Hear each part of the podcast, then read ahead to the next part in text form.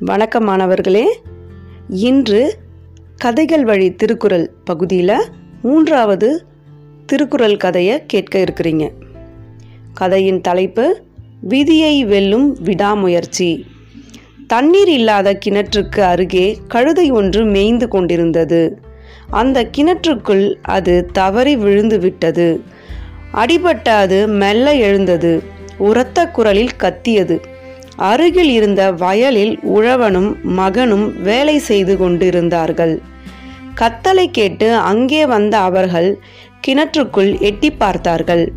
அப்பா நம் கழுதை கிணற்றுக்குள் விழுந்துவிட்டது. எப்படியாவது அதை காப்பாற்ற வேண்டும்.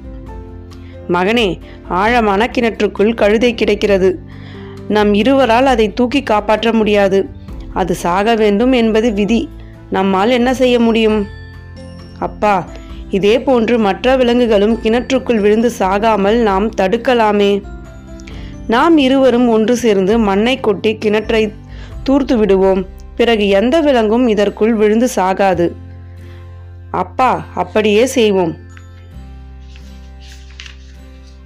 இருவரும் கூடைகளில் மண்ணை அள்ளி அள்ளி கிணற்றுக்குள் கொட்டினார்கள். அவர்கள் மண்ணை கொட்டி தன்னை கிணற்றுக்குள் புதைக்கப் போகிறார்கள். கழுதைக்கு இது புரிந்தது. மேலே மண் கொட்டப்பட்டதும் தன் உடலை உதறியது அது. மண் முழுமையும் கிணற்று தரையில் விழுந்தது. கால்களை அசைத்த அது அந்த மண்ணின் மேல் நின்றது. இப்படியே தொடர்ந்து நடந்தது. கிணறும் தூர்க்கப்பட்டது. கழுதையும் மேலே வந்தது. தாவி குதித்து கிணற்றுக்கு வெளியே வந்தது அது. உயிர் பிழைத்த மகிழ்ச்சியில் கத்தியது.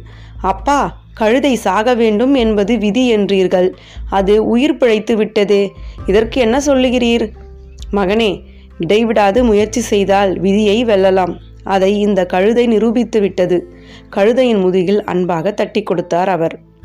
குழந்தைகளே இந்த கதை மூலமா நீங்கள் என்ன தெரிஞ்சுக்கிறீங்க? மண்ணை கொட்டி தூர்த்து அந்த கழுதையும் சேர்த்து ச- புதைச்சிடலான்னு நினச்சாங்க.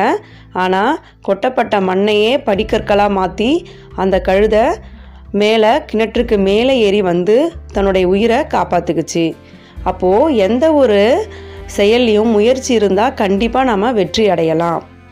ஊழையும் உப்பக்கம் காண்பர் உழைவின்றி தாழாது உணற்றுபவர் சோர்வின்றி இடையறாது உழைப்பவர் விதியையும் வெற்றி கொள்வர் நன்றி.